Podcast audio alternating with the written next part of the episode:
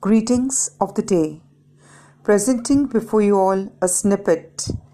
If you give a mom a muffin. Writer unknown.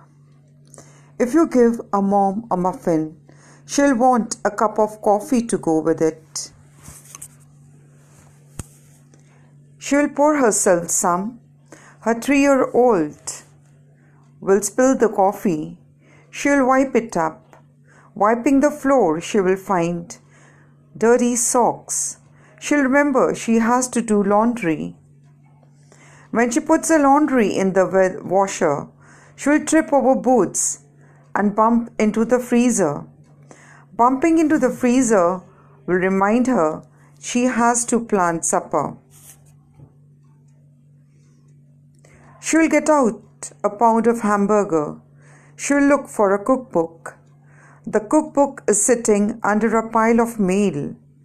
She will see the phone bill, which is due tomorrow. She'll look for a checkbook.